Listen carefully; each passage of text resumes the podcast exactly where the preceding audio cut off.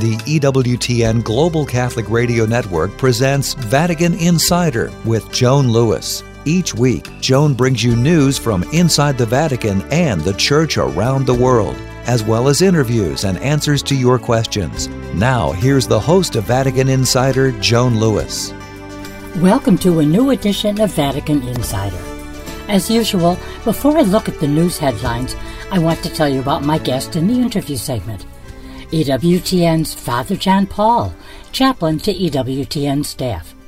He spends several weeks each year with the Rome Bureau staff, and this week and next we'll talk about that, as well as his life as a missionary of mercy. And he has especially meaningful words on being a confessor. In fact, it will give you a wonderful new view about confessor priests.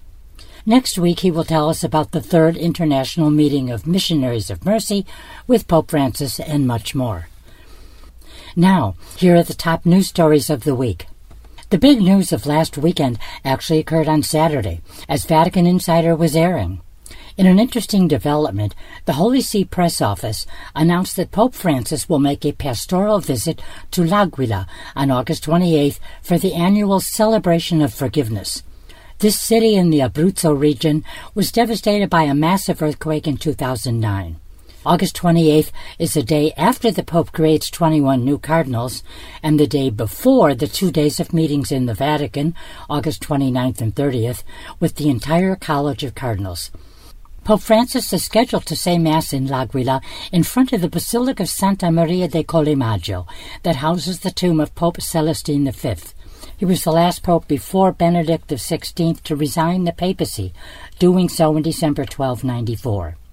Benedict XVI, in fact, visited his tomb in 2009 during a visit to the earthquake struck city, leaving the pallium he wore at inaugural Mass of his pontificate. In fact, of course, we know Benedict resigned the papacy in 2013. Speculation on a possible papal resignation has multiplied since last Saturday, and there was breaking news Friday, June 10th, from Holy See Press Office Director Matteo Bruni, and this could add fuel to the fire. He said at the request of his doctors, and in order not to jeopardize the results of the therapies undergoing for his knee, the Holy Father has been forced to postpone, with regret, his apostolic journey to the Democratic Republic of Congo and to South Sudan, planned for July 2 to 7, to a later date to be determined. Pope Francis is also scheduled to visit Canada from July 24th to the 29th. Now, many news stories this week, and some I have greatly abbreviated. Sunday morning, June 5th, in St. Peter's Basilica, Cardinal Giovanni Battista Re, Dean of the College of Cardinals, presided at Mass for the Feast of Pentecost in the presence of Pope Francis and hundreds of faithful. Resplendent in red vestments, the color of Pentecost that symbolizes the tongues of fire that descended upon the apostles in the first Pentecost, several hundred priests, bishops, and cardinals filled the majestic basilica. The Holy Father was seated in an armchair in front of the statue of St. Longinus, facing the papal altar. Brought by wheelchair to the base of the papal altar, he delivered a powerful homily on the Holy Spirit, using the Jesuitical focus on three concepts. He said, The Spirit teaches us where to begin, what paths to take, and how to walk. And Francis developed each concept at length. After Mass from the window of his study in the Apostolic Palace, Pope Francis recited the Regina Caeli with an estimated 25,000 faithful in St. Peter's Square. He made yet another heartfelt appeal to national leaders to seek a diplomatic solution to the war in Ukraine. And he asked all men and women of goodwill to continue to pray timelessly for peace. I renew my appeal to those who govern nations. Do not lead humanity to ruin. Please, do not lead humanity to ruin. The new apostolic constitution on the Roman Curia, Praedicate Evangelium, came into force on Pentecost Sunday. Monday, June 6th. Pope Francis spoke to members of the Dicastery for Interreligious Dialogue as they celebrate their plenary assembly. He reiterated his appeal for dialogue based on the acceptance of diversity and respect for the other as the only alternative to the fragmentation and conflict we experience in the world today. This follows his urgent plea on Pentecost Sunday to government leaders to step back and avoid leading humanity to ruin. This dicastery, formerly a pontifical council, was founded by St. Paul VI in 1964 during Vatican Council II and called the Secretariat for Non Christians. Also Monday, Pope Francis expressed his closeness to the bishop and faithful of the Diocese of Ondo in Nigeria, where a deadly attack on Pentecost Sunday claimed the lives of 50 Catholic faithful. The telegram conveyed his sorrow at the horrific attack that took place in a Catholic church. Tuesday, June 7th, Pope Francis sent a message to participants in the fourth meeting of the Catholic Church in Amazonia urging them to renew their missionary outreach to proclaim the gospel. He said his heart was full of joy and hope to see the Christian communities in the Amazon basin work together to help give the church a new face with Amazonian characteristics. He recalled the first such meeting was held 50 years ago in the same city of Santarém in northern Brazil. Wednesday, June 8th, Pope Francis stressed the tenderness of the elderly at the weekly general audience in St. Peter's Square, saying the tenderness of the elderly and grandparents highlights how God is equally tender with us. He was continuing his series of catecheses on the meaning and value of old age in the light of God's Word, and this week reflected on the New Testament figure of Nicodemus. Also Wednesday, Pope Francis sent a telegram of condolences to the Sovereign Order of Malta, expressing his closeness to members as they mourn the sudden death of Lieutenant Grand Master Fra Marco Luzzago. Thursday, June 9th. Pope Francis met with the bishops and priests of the Italian island of Sicily and urged them to draw near and show tenderness to the many Sicilians who feel bitterness and disappointment due to a lack of employment. Priests must be courageous moral guides who lift up their compatriots through all of their problems, including migration, unemployment, and the mafia. Also Thursday, the Holy Father received in audience Danny Dayan, chairman of the Yad Vashem, the World Holocaust Remembrance Center in Jerusalem, and he reiterated his commitment to help fight anti-Semitism. He also welcomed Petr Fiala, Prime Minister of the Czech Republic. Friday, June 10th, the Holy Father received in audience Ursula von der Leyen, President of the European Commission, and an entourage. Also, children from the Roma or Gypsy parish in Blaj, Romania. Participants in the international seminar A Life According to Christ, and also members of the Federation of Catholic Family Associations in Europe. The Pope called for the Church to accompany families, and he deplored threats such as the pandemics of loneliness, surrogacy, and pornography. He said children are an indispensable resource for the future and never a threat towards the environment. Well, those are the news highlights. Now stay for my conversation with EWTN's chaplain, Father John Paul.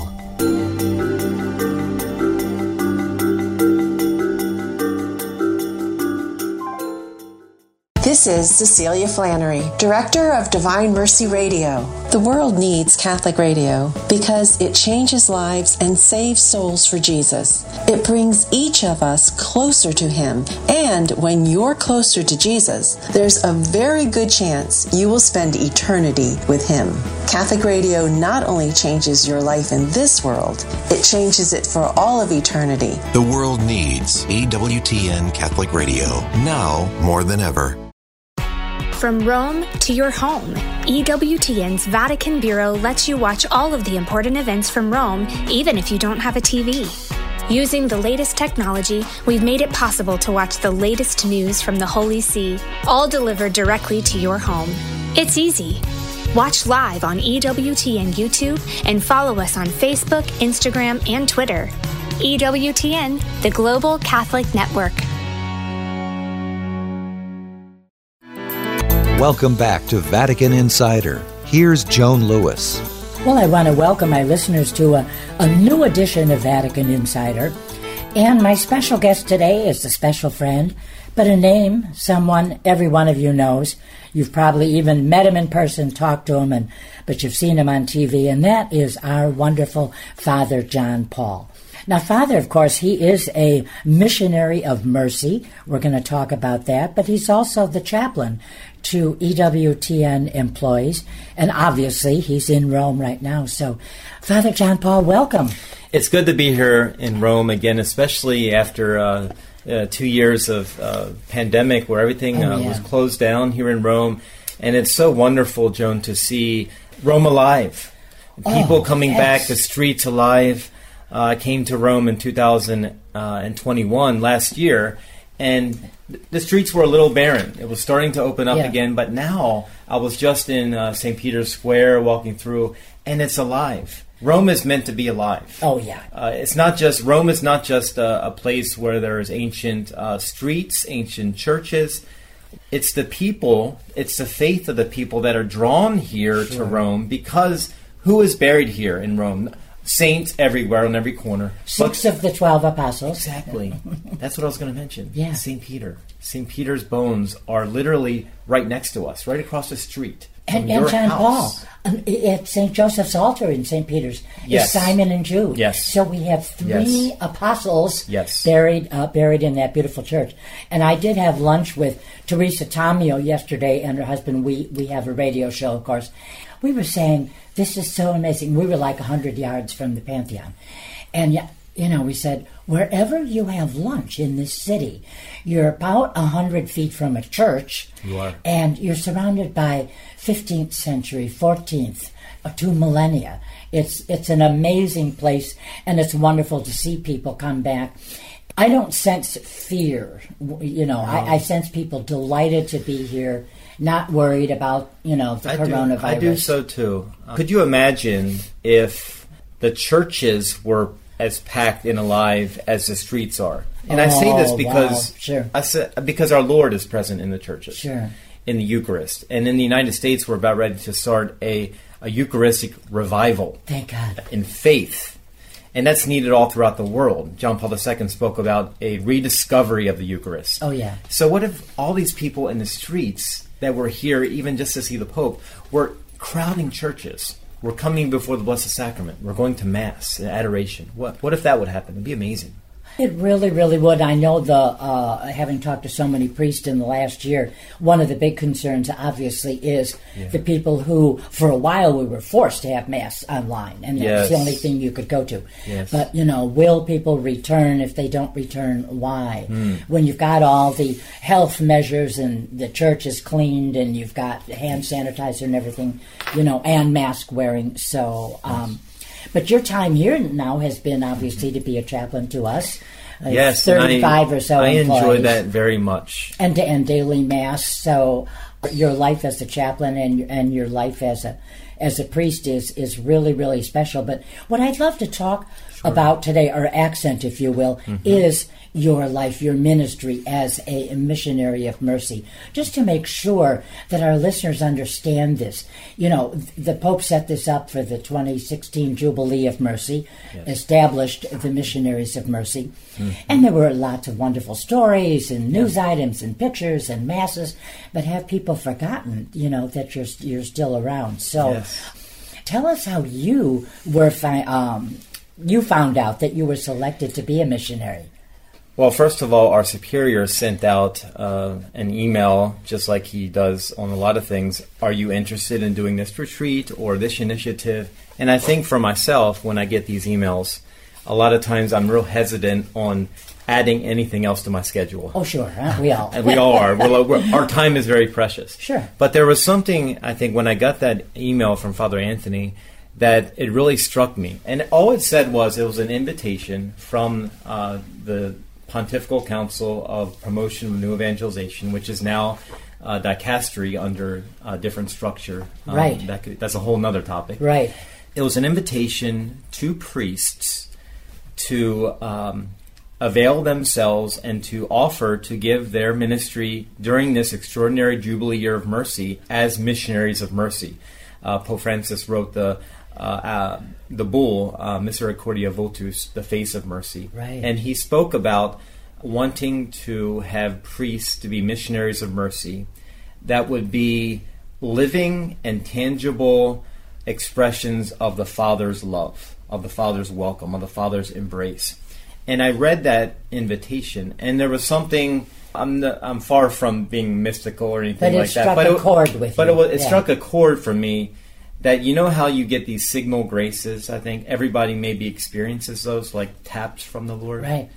Like I want you to do this. Your guardian angel saying, "Hey, listen. I want you to do this. So I responded back to that email, and, and Father Anthony said, "Well, why don't you ask the bishop?" The bishop wrote a letter. I sent that off with my letter to Rome. They responded back. I think it was uh, a couple months later. Uh, I got a response back that I was chosen to be by uh, one of the missionaries of mercy. So it wasn't a, a, hard process in the very beginning. It was a very interesting po- process.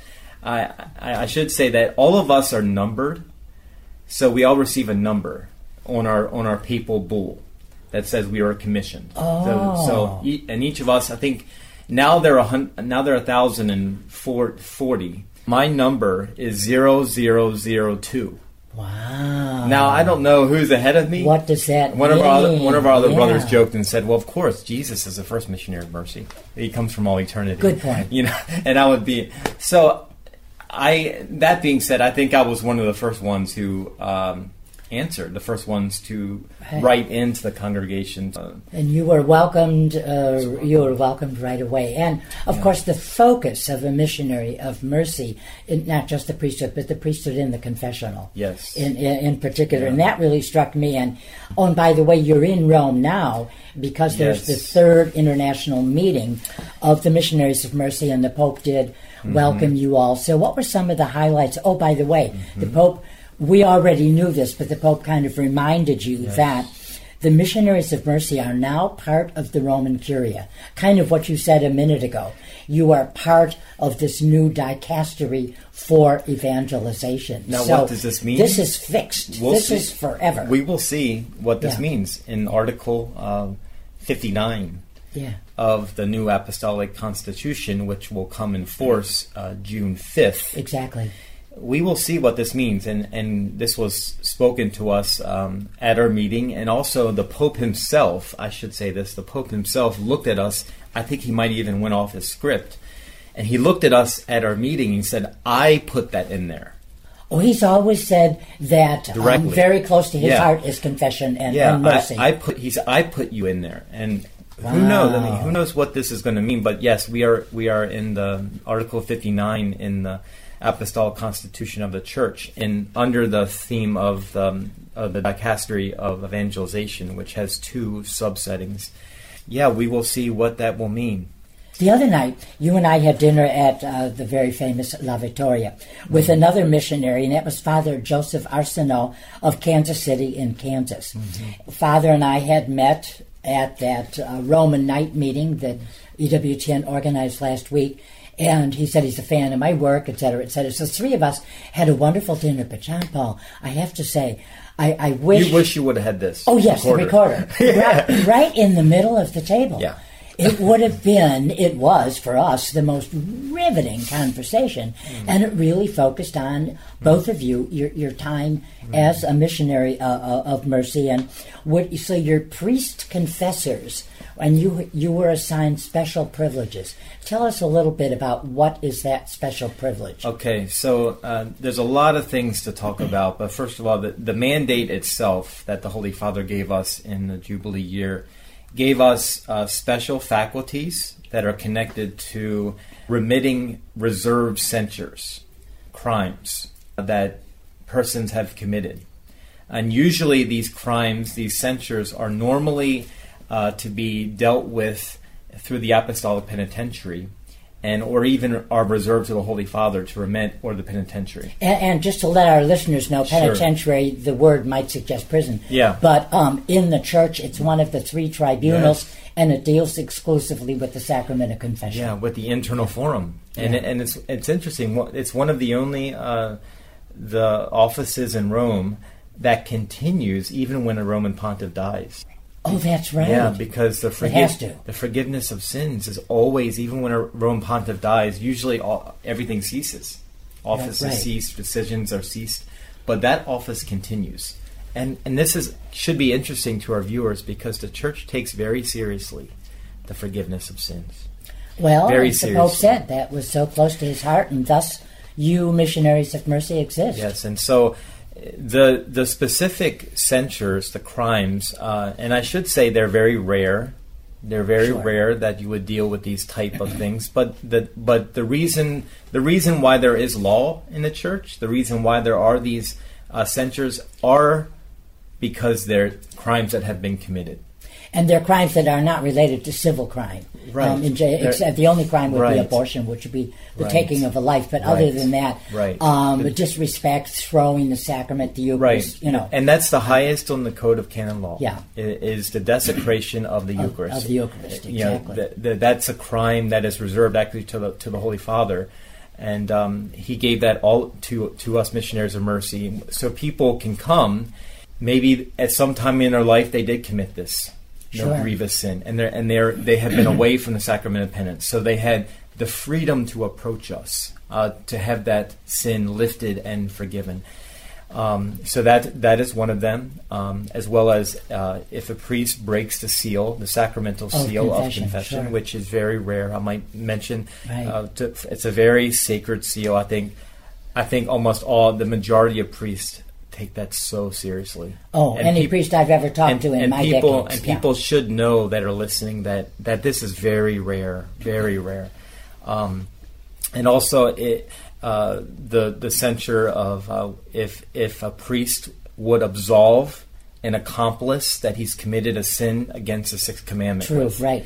So it's a very serious sin, um, and I should say again, it's very rare. I, I always Thank- thank I, the Lord. I always Right, like to say that and couch that when people hear these censures, people get a little hesitant and think, "Is that possible? Do priests do that?" Well, you know, it's a sinful world.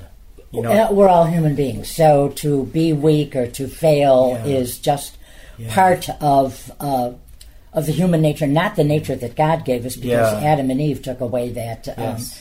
ability for us to be without sin. But now, Father John so Paul, that, and there are two other ones. The, the uh, physical, Oh, thank you, yes. physical harm to the Roman pontiff. So that's rare. That's that that's that's very that's rare as it is. Um, um, and also, this is an interesting one that they added a couple of years ago. So when a person um, records a sacramental confession oh right, for distribution on the social media, which uh, it's interesting because um, that the reason why the there, there are these crimes or written into law is because they've happened before. Well, we, I remember with John Paul, this I don't think it was in canon law then, um, and it may have been because of this, but when um, Pope John Paul, St. John Paul, began hearing confessions um, Yes. in, in Holy Week in St. Peter's, and in the beginning, nobody knew he was going to do this. The gendarmes, nobody was even ready. So it was better organized the second year uh, in which he decided to hear confessions, and people were more or less chosen. And and um, asked a few questions about who they, uh, you know, Yeah. are you Catholic in the first place? But somebody was actually caught with going in with a recorder, and then they just decided they kept a person's backpack or Yes. purse or, or or whatever. With John Paul, I don't even think when this happened that there was the social media of mm. today. I think I should mention that confession is very sacred, and we should want to keep it, you know, very private. With the technology that we exist today in our culture, like with our smartphones and stuff, you know, I think it's very wise for both both priests and lay people to keep that out. The digital world is, world is always listening. Siri is always on.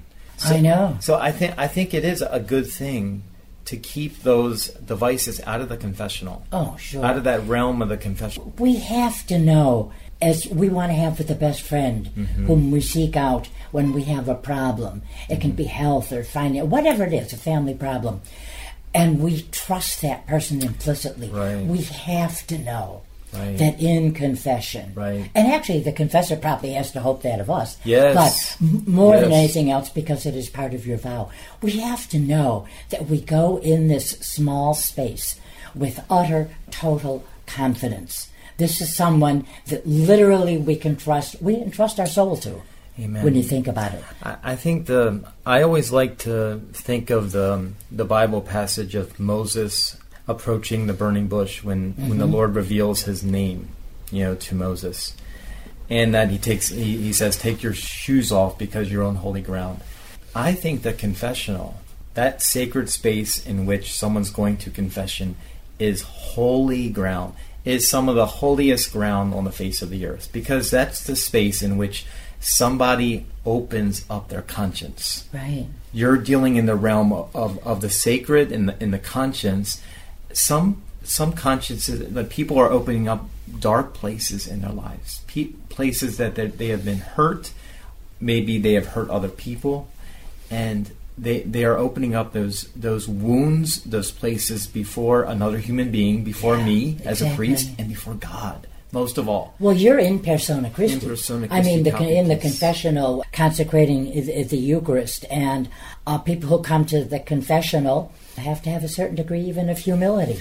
and, and us too as confessors. Sure. It does take humility for anybody to kneel down and to confess their sins before another human Sure. being.